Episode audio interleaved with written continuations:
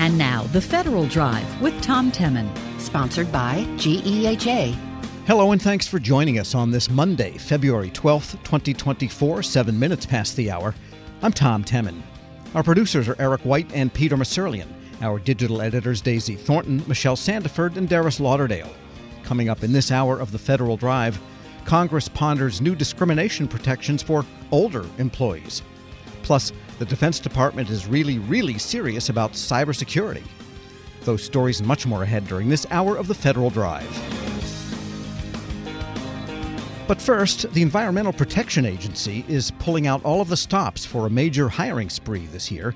The agency is looking to recruit 1,000 new employees and 350 interns in 2024. It's all part of an ongoing recruitment campaign called BEPA. For more, Federal News Network's Drew Friedman spoke with EPA's Deputy Administrator for Mission Support, Andrew Schrayer. BEPA kind of started as the brainchild of Administrator Regan. Uh, in a meeting uh, a while back, we started discussing how we could provide additional opportunities for future generations. I think, you know, with a huge influx of uh, of money from the bipartisan infrastructure law and the Inflation Reduction Act, we needed to capitalize on a once in a generation opportunity to recruit a, a new class of EPA employees. So, you know, Administrator Regan started his career as an intern here at EPA. So, you know, this project is a bit of a a culmination of, of his work to lift young people up and empower them.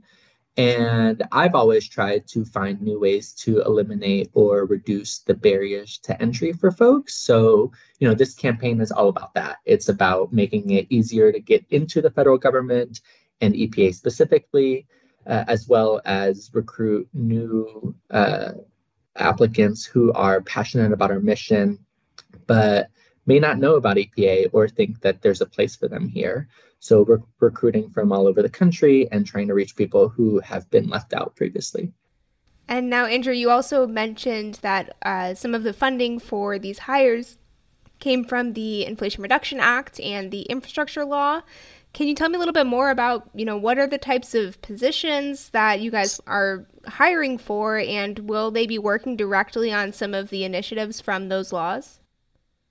Definitely. You know, EPA announced our BEPA campaign, hiring campaign last year uh, to support the efforts to hire more than 1,800 new employees uh, to implement these laws, the bipartisan infrastructure law and the Inflation Reduction Act.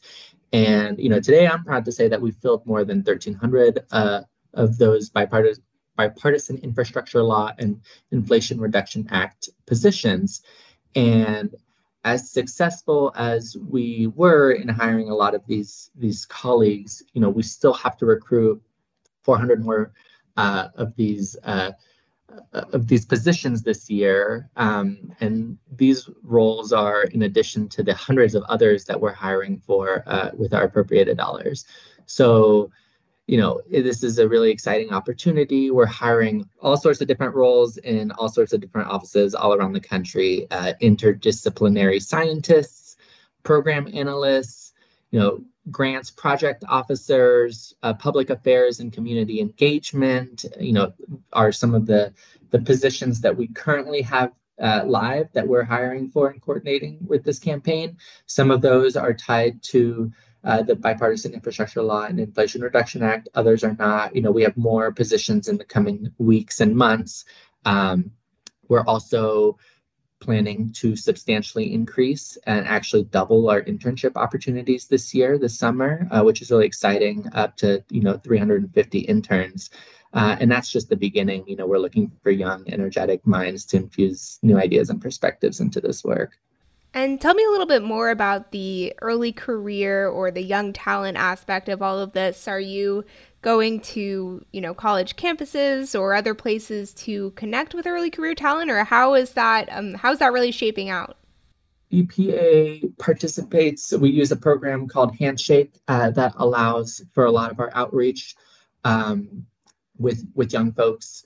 Um, you know, we are able to tap into their pool of over 12 million uh, students and recent grads uh, from all sorts of varying educational institutions, uh, which include minority serving institutions and professional organizations, uh, persons with disabilities, student veterans. And so, you know, the agency is conducting a nationwide recruitment drive. We're targeting, you know, colleges, universities, professional networks.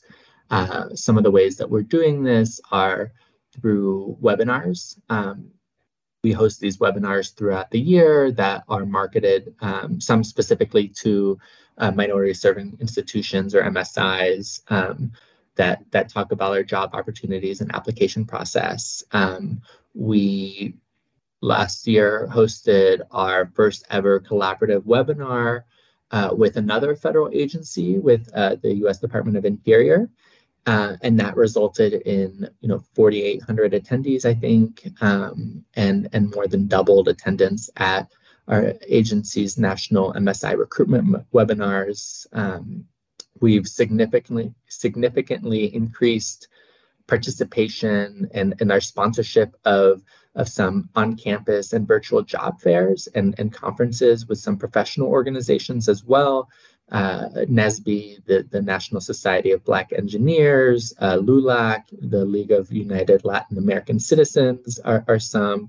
You know, uh, I, I attended the the HACU conference last year, the Hispanic Association of Colleges and Universities. But you know, we're really emphasizing the recruitment of graduates from diverse backgrounds, from from uh, all over the place to, to build a workforce that's reflective of America's diverse population. As you're reaching out and kind of forming these new avenues to reach candidates and to reach uh, new EPA employees, um, what is the, the feedback or the response that you've gotten? Are are you seeing more diverse candidates, and are you getting more positive feedback from people interested to to join EPA? Definitely. You know, we're getting a, ton of excitement. I think that's uh, the the biggest feedback we're getting. Uh, people want to work here, it seems, and you know, it, it's a great place to work.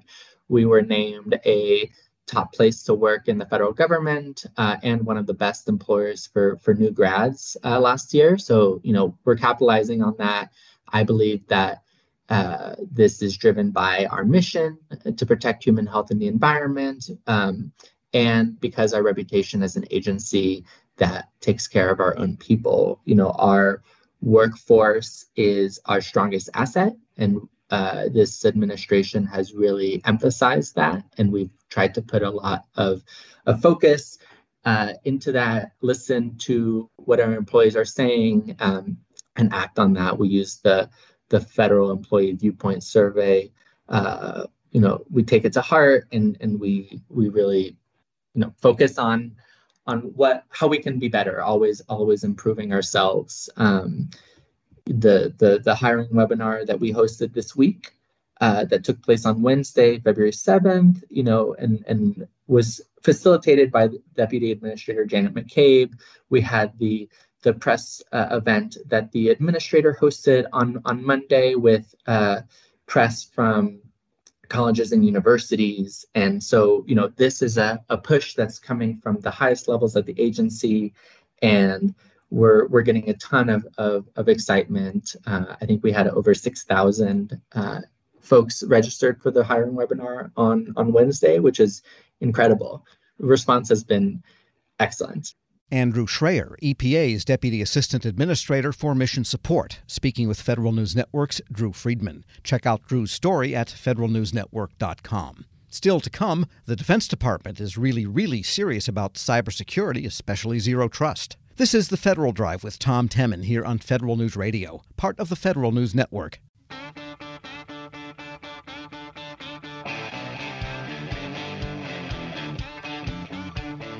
Welcome back to the Federal Drive with Tom Temin here on Federal News Network. Zero trust cybersecurity is on everybody's minds these days. It's a top priority for so many agencies that's responsible for an information system. For an update on what's going on at the Defense Department, I spoke with the director of the Zero Trust Portfolio Management Office in the DoD's Office of the Chief Information Officer, Randy Resnick. So, mechanically, this is good timing for this interview because we are two years at the end of January as a formed portfolio office, a Zero Trust Portfolio Office prior to the formation of the Zero Trust Portfolio Office in the DoD CIO, there was no integrated, synchronized place in the Department of Defense that actually made sure that the topic of Zero Trust was being worked or synchronized uh, across the services. So, what senior leadership in the DoD uh, three years ago was concerned about is that everybody would go their own way and they would start building and installing potential zero trust solutions, and then you would have interoperability problems. And so they predicted that that issue immediately and started working towards a synchronization office, which ultimately turned out to be a zero trust portfolio office it was placed inside the DoD CIO, and it reports directly to the DoD CISO, who currently is uh, Mr. Dave McKeown. I report directly to him, and he reports directly to Honorable Sherman, the CIO. And I imagine that there is some cost consideration here, too. If you don't have to buy tens of thousands of different tools, it may not show up in any one place. But if every component is chasing its own zero trust tool set. I, I, know they say zero trust is not a product, but it's also not free. Right. That two years ago, it's it, it's even worse than that. Two years ago, there was no definition of what zero trust meant for the Department of Defense, let alone the rest of the world. There were numerous confusing uh, vendors that were saying they had zero trust solutions. And then they were trying to um, sell these solutions to uh, folks in the Department of Defense. And people were extremely confused because they didn't know what they were buying and what outcome really was being achieved by buying a one-off. So when we came on board and was formed as a portfolio office, that was one of the main things, the first things that we we worked on is let's define what zero trust needs to be and do. What outcome do we want to achieve? Uh, etc. So uh, you'll see in the first year that we were formed, we produced a lot of foundational documentation. And everything that we're doing right now in the second year and forward is building on that foundation and actually executing on it now. And of course, the Defense Department likes to talk in terms of milestones. And I think the end goal, I think, is something like 26 or 27 for full zero trust. What are your milestones for 24? What do you hope to accomplish in this 11 months left sure. of this year? Sure. So when we started out uh, two years ago, we tried to determine how long would it take an enterprise the size of the Department of Defense, which is very large, to move to a zero trust cybersecurity uh, configuration? It's never been done before at this scale. And for many reasons, I'll summarize it. Uh, we settled on five fiscal years. So that wound up for us to be the end of fiscal 27. So we set the deadline or a goal, the strategy that we had to achieve target level zero trust by the end of 27. So, with the definition that we created for zero trust, which was 91 activities for target and 152 activities total for advanced zero trust, it would take five, we set five years to achieve target ZT. Target ZT for us was defined as the ability to stop an adversary lateral movement and exploitation of data. So that was a key outcome that we sought to achieve. And our definition of the 91 activities, we believe gets you there. So in terms of what we are doing in 24, in 23, what we did is we worked to achieve and get a lot of resources, funding, priority within department uh, a lot of outreach, and most importantly, the Department of Defense's implementation plans, which came to us at the end of October 2023, just a few months ago. Those implementation plans described at a granular, great detail exactly how each component was going to achieve target level zero trust before or on the end of 27. We have that right now, and we evaluated all of it. I'm extremely pleased about what we received. In the end, I can't say uh, better things about it. We are really in a in a in a good shape in terms of the plan. So, what are we going to do in the remainder of fiscal 24 or calendar 24? It's all about execution. In order to do execution, we have to experiment on configurations that could achieve target level zero trust. It's easier said than done.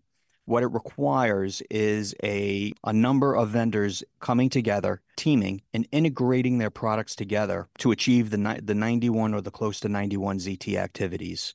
Uh, not any single vendor is going to be able to achieve it on their own. That's why I'm saying that.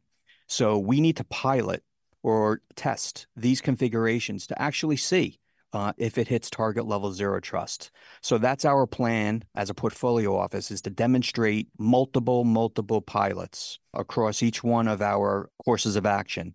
So we could present to the components, DoD at large, many, many options that they could think about procuring or choosing in any configuration. So it reduces their risk of guessing whether or not something achieves target or not and that that accelerates zero trust implementation and gets us to end of 27 faster that's what we're doing this year is trying to orchestrate as many as maybe 12 to 15 pilots for the remainder of the year. We are speaking with Randy Resnick, Director of the Zero Trust Portfolio Management Office in the DoD's Office of the Chief Information Officer. And how do you prioritize where you begin with those 12 pilots? Is there a risk management type of flavor that comes into this such that this is what we need to do most critically. This is the most important network that we have to protect. Right. So we're not looking necessarily at the networks. We're looking more about the technologies. And something like that could only work if you already have like the solutions in front of you and then you could prioritize. The reality is that there's not too many vendor configurations that have come our way in the numbers that would allow us to do it. So if we want to do 12 or 15 pilots, maybe there's we, we're aware of 20 configurations of partnerships amongst vendors that we're aware of. So instead, what we're saying is that course of action one is installing zero trust equipment on the existing infrastructure that's already laid down in the DoD. So we call that course of action one. Course of action two is a complete greenfield solution where you're going with a commercial vendor a cloud vendor, a CSP, cloud service provider, to implement ZT for you in the cloud.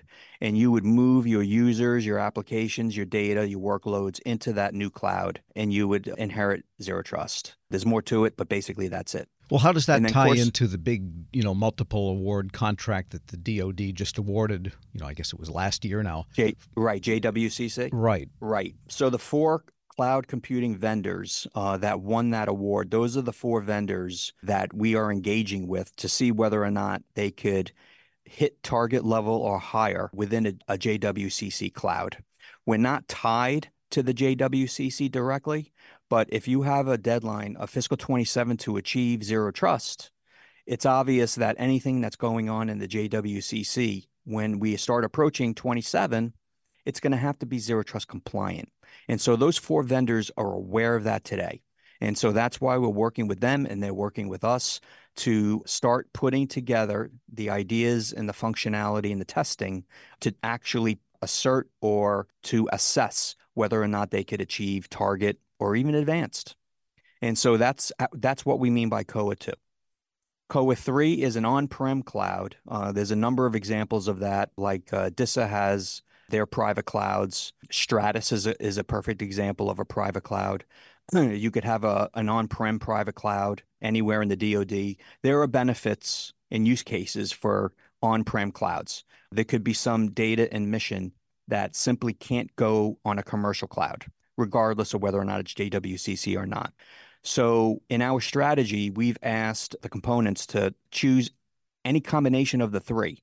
So we have received in the implementation plans essentially a hybrid solution amongst COAs 1, 2, and 3 that the services and the components are choosing to achieve target ZT across their entire domain. We're very pleased by that. So getting back to the question, we want to do at least three pilots for COA 1, three pilots for COA 2, and three pilots for COA 3 so that we could present a smorgasbord that's even that the services and components could choose from without leaving anyone out or prioritizing one over the other. And th- this will continue in fiscal 25 and beyond. So this list will grow over time. You know, in fiscal 25, we'll do another 12 to 15. So then you have 30 answers. Industry is starting to pick up on this pace that's starting to get it. And we're seeing very positive partnerships being formed now between multiple vendors to try to map out to the 91 activities. Randy Resnick, Director of the Zero Trust Portfolio Management Office in the Defense Department's Office of the CIO.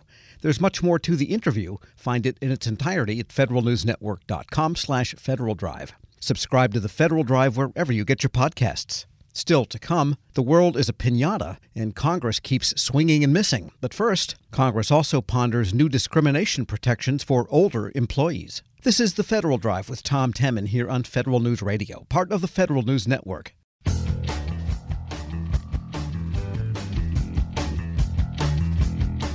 Welcome back to the Federal Drive with Tom Temin here on Federal News Network.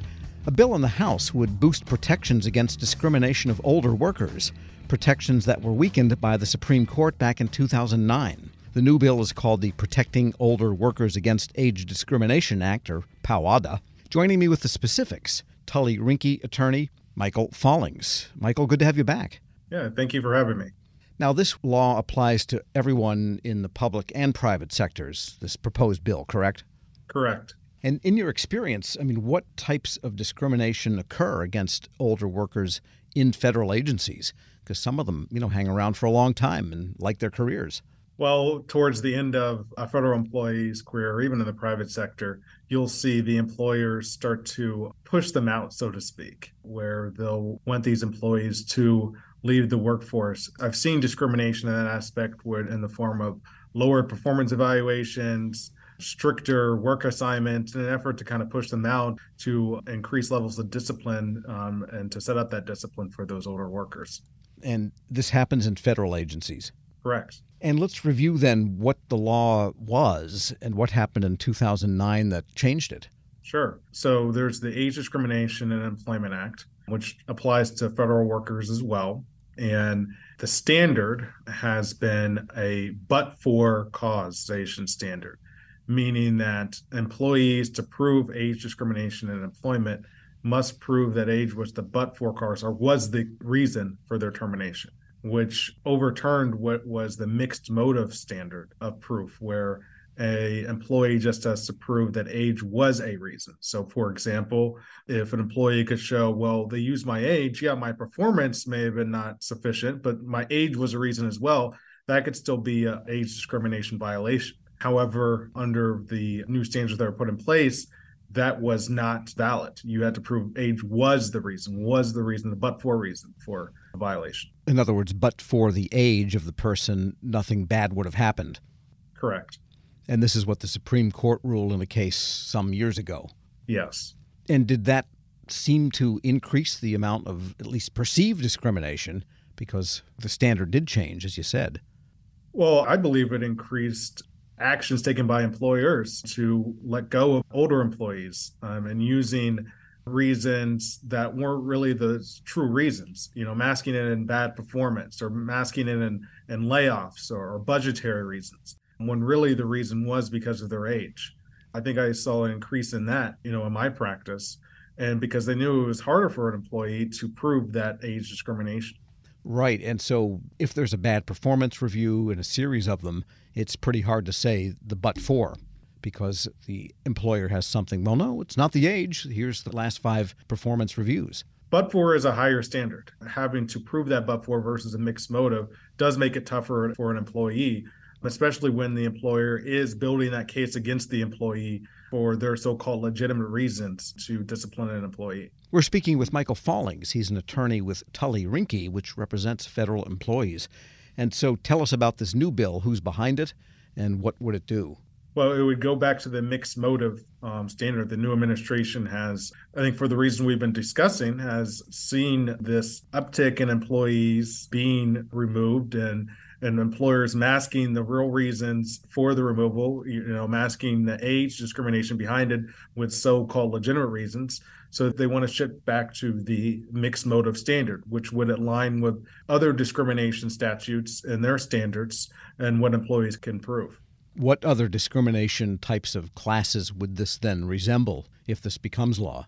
Well, under Title VII, there's a mixed motive provisions where employees can prove discrimination based on retaliation or race um, using that mixed motive standard. Um, and so the Age Discrimination Act, and uh, with this new proposal, would you know shift it back to what the Title VII standards are, are resembling. What happens if someone is older or they are in one of those protected classes and their performance really is bad? How does that resolve in general, in your experience? Well, I mean, if their performance really is bad, I mean, that's going to be a reason for an employer to discipline an employee But I think an employee also needs to be aware of whether or not their performance just becoming bad towards the end of their career. What I often see is an employee has been with this employer for 10, 20 years, you know, doing the same work. And then all of a sudden their performance has just become bad. And maybe it's because a new supervisor come in, maybe there's a new policy in place or something like that, but they know their job. So if that's the case, and let's say the supervisor has some legitimate basis behind it, employee could still consider using reasons of age discrimination and, and filing litigation to prove that this discipline is wrongful. All right. And again, who is behind the bill and is there bipartisan support as far as you can tell? Yes, from what I see, it, there is bipartisan support. And should this become law, what do you advise employees to do if they feel like they can sense this kind of discrimination coming on? Well, consider filing claims through the available avenues that federal employees or even private sector employees have. Contact local counsel if you need assistance in, in filing these claims. And yeah, if these actions are being taken, think about whether or not it is because of their age or because, you know, they've been with this company or with the government for a, lengthy amount of time. Michael Fallings is an attorney with Tully Rinckey. Thanks so much for joining me. Thank you. And we'll post this interview at federalnewsnetwork.com slash Federal Drive. Subscribe to the Federal Drive wherever you get your podcasts. Still to come, the world is a pinata, and Congress keeps swinging and missing. This is the Federal Drive with Tom Temin here on Federal News Radio, part of the Federal News Network.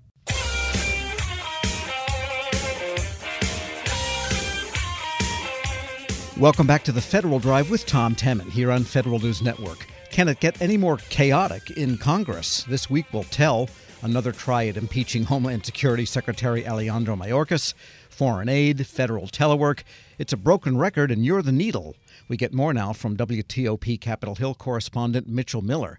I'm not sure where we should start here, but let's start with the mundane, and that is federal telework, still an object of interest to at least Republicans, fair to say. Yeah, absolutely. Uh, the House Oversight Committee really pressing the Office of Management and Budget now to provide more data, not just on telework, but uh, what many have called work environment plans from the various agencies. In other words, what are agencies doing to actually look at how many people are returning to the office?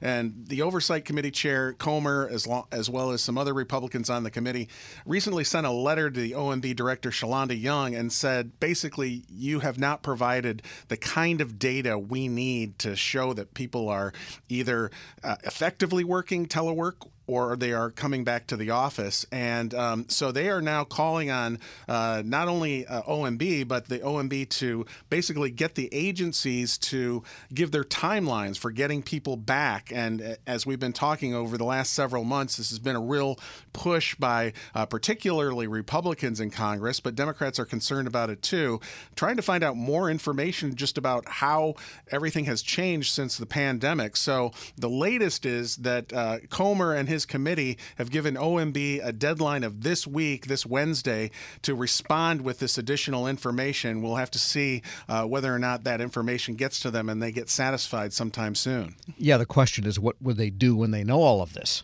Right, exactly. I mean, they may take this information and then process it and say, okay, well, we're looking at this and we don't think you've done enough. And then we'll see what the give and take is between OMB as well as some of these other agencies who have said that they have been doing a lot of things to try to get people back to work. But as you know, it's been a very gradual process. And switching gears here, ever since the first DC 3 had a Marriott prepared box lunch on board, leaving National Field or whatever they called it then, Congress has been arguing over what can and cannot not fly and to where from what is now Reagan National Airport. And this is still on the agenda. Right. This is still a big issue about how many flights can go in and out of Reagan National. You know, look at that quaint original building for the airport and think of this airfield. But it is the most busy runway of any airport in the country, and that's simply because of the size. There's just not a lot of capacity there. So the latest renewed battle over this, I call it the flight fight, uh, is over whether or not they should add five flights in and out of Reagan National. This has gone through the Senate Commerce Committee and it raised the hackles of the Virginia and Maryland congressional delegations. I was on uh, the phone recently with Senator Mark Warner, who's really upset about it. He just says that he does not believe there's enough capacity to add these flights. Now, on the other side, uh, lawmakers from other parts of the country, as we both well know, uh, they want more direct flights, but they also argue that it would be better for their constituents that people could get more direct flights and that if you provided more flights, it might potentially provide cheaper flights. I think there's going to be a real big battle here. This is all, of course, tied into the FAA authorization bill. And the reason I call it Fight Flight 2 is because you'll remember last year there was another fight, and that was when the House was taking up the FAA authorization bill. At one point, they were talking about adding as many as 28 flights in and out of Reagan National. That was eventually whittled down to seven, and then the local delegation here in the Washington area forced that de- amendment to go down. So I think that we're going to see another effort to try to do that, but there is some bipartisan support for expanding these flights. We'll have to see what happens. And the FAA authorization itself is still in limbo, and it's kind of an important agency these days. Right. I mean, this is really interesting. The FAA authorization bill, here we are now in February, closing in on mid February, and it is still not done. And as I just mentioned, the House passed it a long time ago, but they are still grinding away with a lot of different things that, uh, by the way, uh, Senator Warner and some of the other members of the delegation uh, uh believe are good things that are included in the FAA authorization bill that they believe would uh, ultimately protect safety of air passengers. Obviously, that's been a big attention getter since we had the door literally blow out of a Boeing plane recently. Uh, so they'll have to be trying to get that through as well as as they move forward to March. Don't forget, we've got that uh, government shutdown deadline coming just over three weeks away. We're speaking with Mitchell Miller, Capitol Hill correspondent for WTOP. And yes, on the airplane issue, I guess you could say maybe if I'm on a MAX 8, or whatever they call that plane. Can I have an extra seatbelt just in case the doors don't come up? Double up for yeah. sure. But on the federal budget, yeah, I mean, is anything happening now, or is that just because they don't agree on what they want to do, whether uh, a long-term CR or or getting through the budget bills. Right. What's really troubling about this is when you look back at all that chaos that you alluded to earlier in connection with last week, with so many things uh, falling apart and a lot of acrimony here on the Hill, even more so than there usually is in the middle of all that, there really was no work done on any of the appropriations bills other than some minute things uh, behind the scenes. So they are really behind the eight ball yet again. I know it does sound like a broken record on that needle, but uh, we are coming up here with weeks away, and they really haven't made any kind of progress with this March 1st deadline.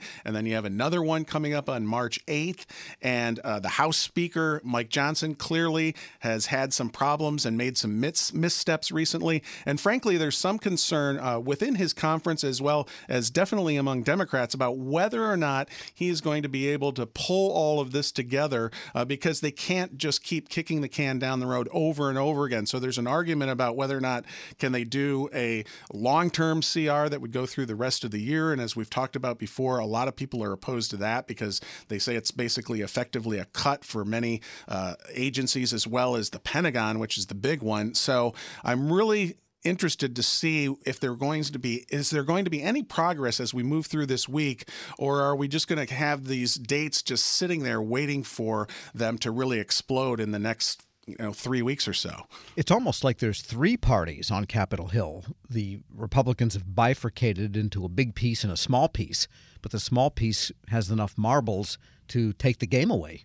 Right, exactly. Uh, it's really fascinating uh, in terms of what has happened with the Republican Party. Uh, there was a time with the U.S. Senate, as you know, where it was kind of the big boy party, uh, the the big boy uh, part of legislation and that the House would always wrangle with things. But the Senate has really become more like the House lately. Clearly, Senate Minority Leader Mitch McConnell has lost his control of the Congress, at least to the extent that he used to have. He used to be able to tell members, this is what we're going to do. And most of them would fall in line with some uh, complaints here and there. But now you basically, as you alluded to, have two parties within the GOP. And the older part, the one that went for the foreign policy aid and uh, getting getting money for Ukraine, that one is really starting to fall apart. And the other side, that is uh, promoted by former President Trump, is really pushing hard now and, and really gaining an upper hand. And then there is the border and Customs and Border Protection and Homeland Security and the situation with its leadership. They did not vote to impeach him last week, Mr. Mayorkas. That's going to come up again. We've heard vows of. So that puts the department kind of a little bit in edge, you might say. Right. The uh, department is sort of in a little bit of a suspended animation here. Uh, everybody just assumed that the impeachment uh, on the Hill was going to go through last week. Obviously, a miscount and a lot of acrimony in connection with the GOP on that. Uh, but now we have uh, what will be another impeachment vote uh, with the Homeland Security Secretary this week. Uh, one of the key things will be the House Majority Leader, Steve Scalise, coming back. He's been getting treatment for cancer. I mean, the vote tight is so tight that they literally have to make sure one vote is going to be there or not. That was the difference last week, of course, uh, when it was tied uh, after uh, Democrat Al Green was literally wheeled in on a wheelchair uh, to get in to get his vote, and that threw off the Republicans. So uh, I think for the department, it's got to be uh, unsettling because they've been seeing this back and forth. I do think this impeachment, though, is going to go through, but then what does that mean after that? It will go to the Senate, where it will likely die effectively. they will will probably have to hold a trial, or if they don't, they may try some procedural moves to get an off ramp from that. What a world. I guess maybe the Republicans strategically erred when they should have said, well, we'll get rid of our guy that lied on his resume if you get rid of your guy that pulled the fire alarm. who, by the way, George Santos, uh, who was kicked out of Congress, as you alluded to, uh, his special election is tomorrow. Wow. What a world. And real quickly, RFK Stadium, which affects commuters crossing Washington, that's back in the crosshairs. Yeah, a lot of people, of course, drive by there and wonder what is going on with that big, deteriorating, once proud RFK Stadium building. And there is some movement now for the first time in months. The House Natural Resources Committee advancing a bill to enter an agreement with the National Park Service for a 99 year lease on the RFK site. The original uh, proposal that comes out of uh, Congressman Comer's oversight committee uh, uh, initially had it being uh, the lease with the General Services Administration, but as you know, uh, the GSA has been trying to uh, pull back on some of its uh, management of things, of properties and office buildings that are getting emptier. At any rate, they they approved this amendment, and that basically opens the door to development ultimately of this RFK campus site. Supporters of a new stadium for the Commanders hope that there will be a new stadium, or at least that will be a, a carrot to potentially get the new ownership of the team there. And then there's a lot of other proposals related to uh, that would affect, as you mentioned, commuters, as well as just the overall uh, park and green space around that area, and as well as uh, potential development, including retail in that area. So a lot of things starting to bubble up after years of kind of nothing really happening there uh, in Congress. Well, the Park Service could say, listen, we'll give you a 25 year lease, but if you get a Super Bowl, then we'll extend it an option for 75 more years. There you go.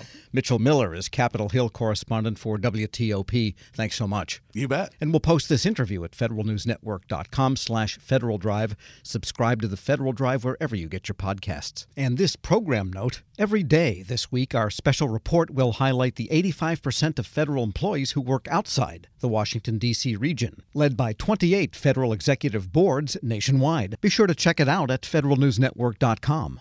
57 past the hour. This is the Federal Drive with Tom Temin. For the latest updates, stay with federalnewsnetwork.com or follow us on Facebook and LinkedIn.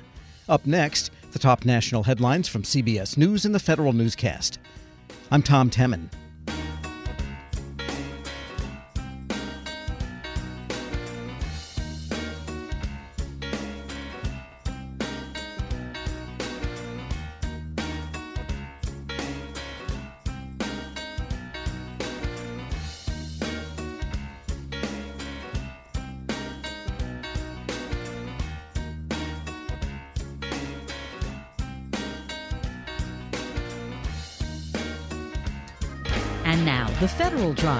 Tom Temin. Sponsored by GEHA. Hello, and thanks for joining us on this Monday, February 12th, 2024, seven minutes past the hour. I'm Tom Temin. Our producers are Eric White and Peter Musurlian. Our web editors, Daisy Thornton, Michelle Sandiford, and Darius Lauderdale. Coming up in this hour of the Federal Drive, Congress ponders new discrimination protections for older employees. Plus, the Defense Department is really, really serious about cybersecurity and zero trust.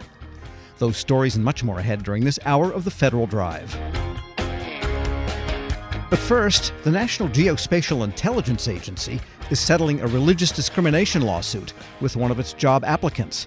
The applicant, a Sabbath observant Jewish man, says NGA only gave him Saturday options to complete pre employment screening steps. NGA is settling the case after the Supreme Court issued its ruling last year in a similar case of religious accommodation in the federal workplace. For more on this case, Federal News Network's Jory Heckman. And Jory, if you would just review the facts here. Yeah, sure. Real briefly here, NGA last month they reached a settlement in the case of Jeffrey Podell, this Sabbath observant Jewish man who applied for several NGA police officer jobs back in April of 2021. So a couple of years for him to get this kind of relief. But what he was looking for, he has a background in law enforcement. He's had jobs in this field before. He applied to all of these jobs. He got a response back from the agency several months later, and they were willing to take him on and go through this pre-employment screening process. It would involve a written test. It would involve a physical test. This is law enforcement after all. And it would be an interview before a panel of people who would go through all the candidates, ask them questions, and kick the tire, so to speak, to understand whether they'd be a good fit for the agency. And the first option that he got as far as a date to schedule this was a Saturday in the summer. And he told the agency his situation. He says, No, I'm sorry. Saturday's the Sabbath for me. I can't do this. Can you give me a non Saturday option? And the agency went back and they said, well, we'll get back to HR. We'll see what we can do. According to the lawsuit, that never happened. He never heard back from what HR said about this. And he was told time and again that Saturdays were the only options he could do this testing. Got it. I guess I'm surprised NGA has its own police force in the first place. But that aside, what happened? What did Podell do then after this never came through? Well, initially he went through the EEO process, the Equal Employment Opportunity Office at NGA, and he explained what happened. And they were starting to interview, according to the lawsuit, some of the people who were sending these emails to Podell in the first place. And one thing that came to light is that one NGA official who was managing this email address, he was familiar with the religious accommodation process for NGA employees, but he wasn't sure whether the same level of protection applied for job applicants, people who were not yet employees at the agency. And other officials interviewed by the EEO office they conceded that if they had hired Podell for this law enforcement job, that there wasn't going to be any real necessary need for him to work Saturdays, that he could easily work a Monday through Friday shift, and other people do. So that was not going to be an issue for him. Just to be clear, when he asked for a non Saturday screening interview, they didn't say we can't give you anything but Saturday. They just never answered him at all. Eventually, they did say that for these types of positions, for these NGA police positions, the only days available for them to do that pre-employment screening were Saturdays, and okay. they never offered a non-Saturday option. Got it. All right. So what happened when the court got the case? What did the court do there? Well, this bounced around at a couple of courts. This uh, initially appeared in a district court in Pennsylvania where Mr. Podell lives, uh, and then it wound its way to the Eastern District of Virginia, where uh, one of the judges hearing this case uh, was pretty struck by the whole situation, uh, and and seemed it was a pretty open and shut case for Podell. The judge here in this case, he was saying that it was not clear to him why NGA and its parent agency, the, the Defense Department, uh, couldn't have simply just done this on a Thursday or a Wednesday. And he said ultimately, how many Orthodox Jews are applying for these kinds of positions, and that this is not imposing on NGA to make this kind of religious accommodation request. It seems like a pretty easy thing from the judge's perspective that NGA could have done. So, from the judge's perspective, he, they made it pretty clear that he was sympathetic to to Podell's arguments in this case, and so eventually NGA did reach this settlement with him. Yeah, they smelled the coffee, so to speak, coming off of the judge's bench there. And what did the NGA actually agree to as part of the settlement? Well, as part of the settlement, they did give Podell an opportunity to take this test on a day that is not Saturday. We heard from uh, his attorney, Cliff Rieders, that he took it earlier this month. He took it on February the 6th. Again, this is multiple years after he initially applied for this job. Um, but NGA more broadly made this decision to clarify. Well, it agreed to, as part of its settlement, it agreed to clarify that these religious accommodation things that it's able to provide, it applies equally to NGA employees as well as applicants. And so they've made that clear on their website and they've uh, issued memos stating as much to all aspects of the agency. Yeah, and so to, for further information on this, I and for a little bit more on this, I did hear from Podell's attorney Cliff Rieders, and he says that his client did get some cash settlement as part of this as well. Uh, but he said it was really important that the other information and the other language about accommodations in the workplace be part of the settlement. In the security business, in military business generally in the United States, have not been very conducive to Jewish people, specifically Jewish people who are observant. It's been difficult for Jews in the military. It's been difficult for Jews um, applying for military, paramilitary, and security kinds of agencies. they do not traditionally, they are not traditionally welcoming to observant members of the observant Jewish community.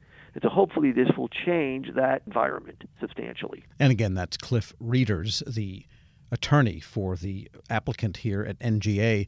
And Jory, the uh, Supreme Court did have a similar case, as we said at the top last summer. Did that impact this particular case? Interesting overlap in this case. In the case of Groff v. DeJoy, this was the case of an evangelical mail carrier, Gerald Groff, did not want to work Sundays because that was the Sabbath that he observed.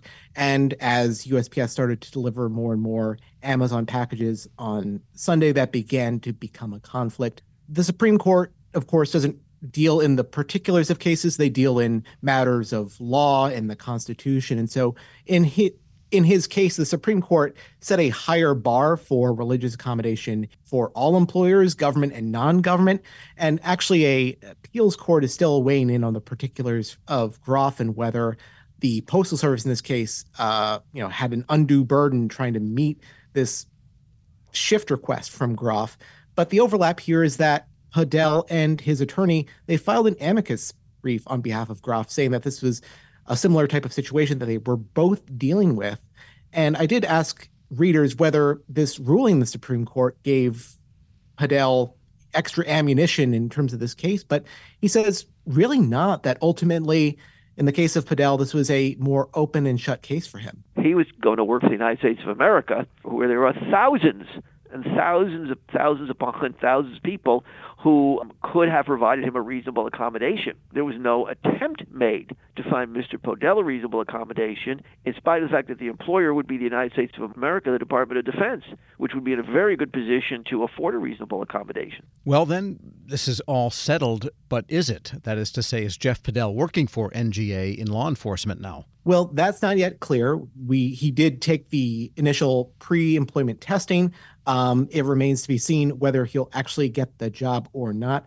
One thing that I should mention as part of the settlement is that Podell does get access to that interview panel's notes. The Defense Department and NGA have guaranteed that the members of that interview panel have no knowledge of this case or the settlement. So remains to be seen whether he'll get the job, but uh, that's for uh, that's something we'll see in the future. All right, and I know you'll be on top of it. Federal News Network's Jory Heckman. Thanks so much. Thanks, Tom. And be sure to check out his story at federalnewsnetwork.com. Still to come, the Defense Department gets really, really serious about cybersecurity and zero trust. This is the Federal Drive with Tom Temin here on Federal News Radio, part of the Federal News Network.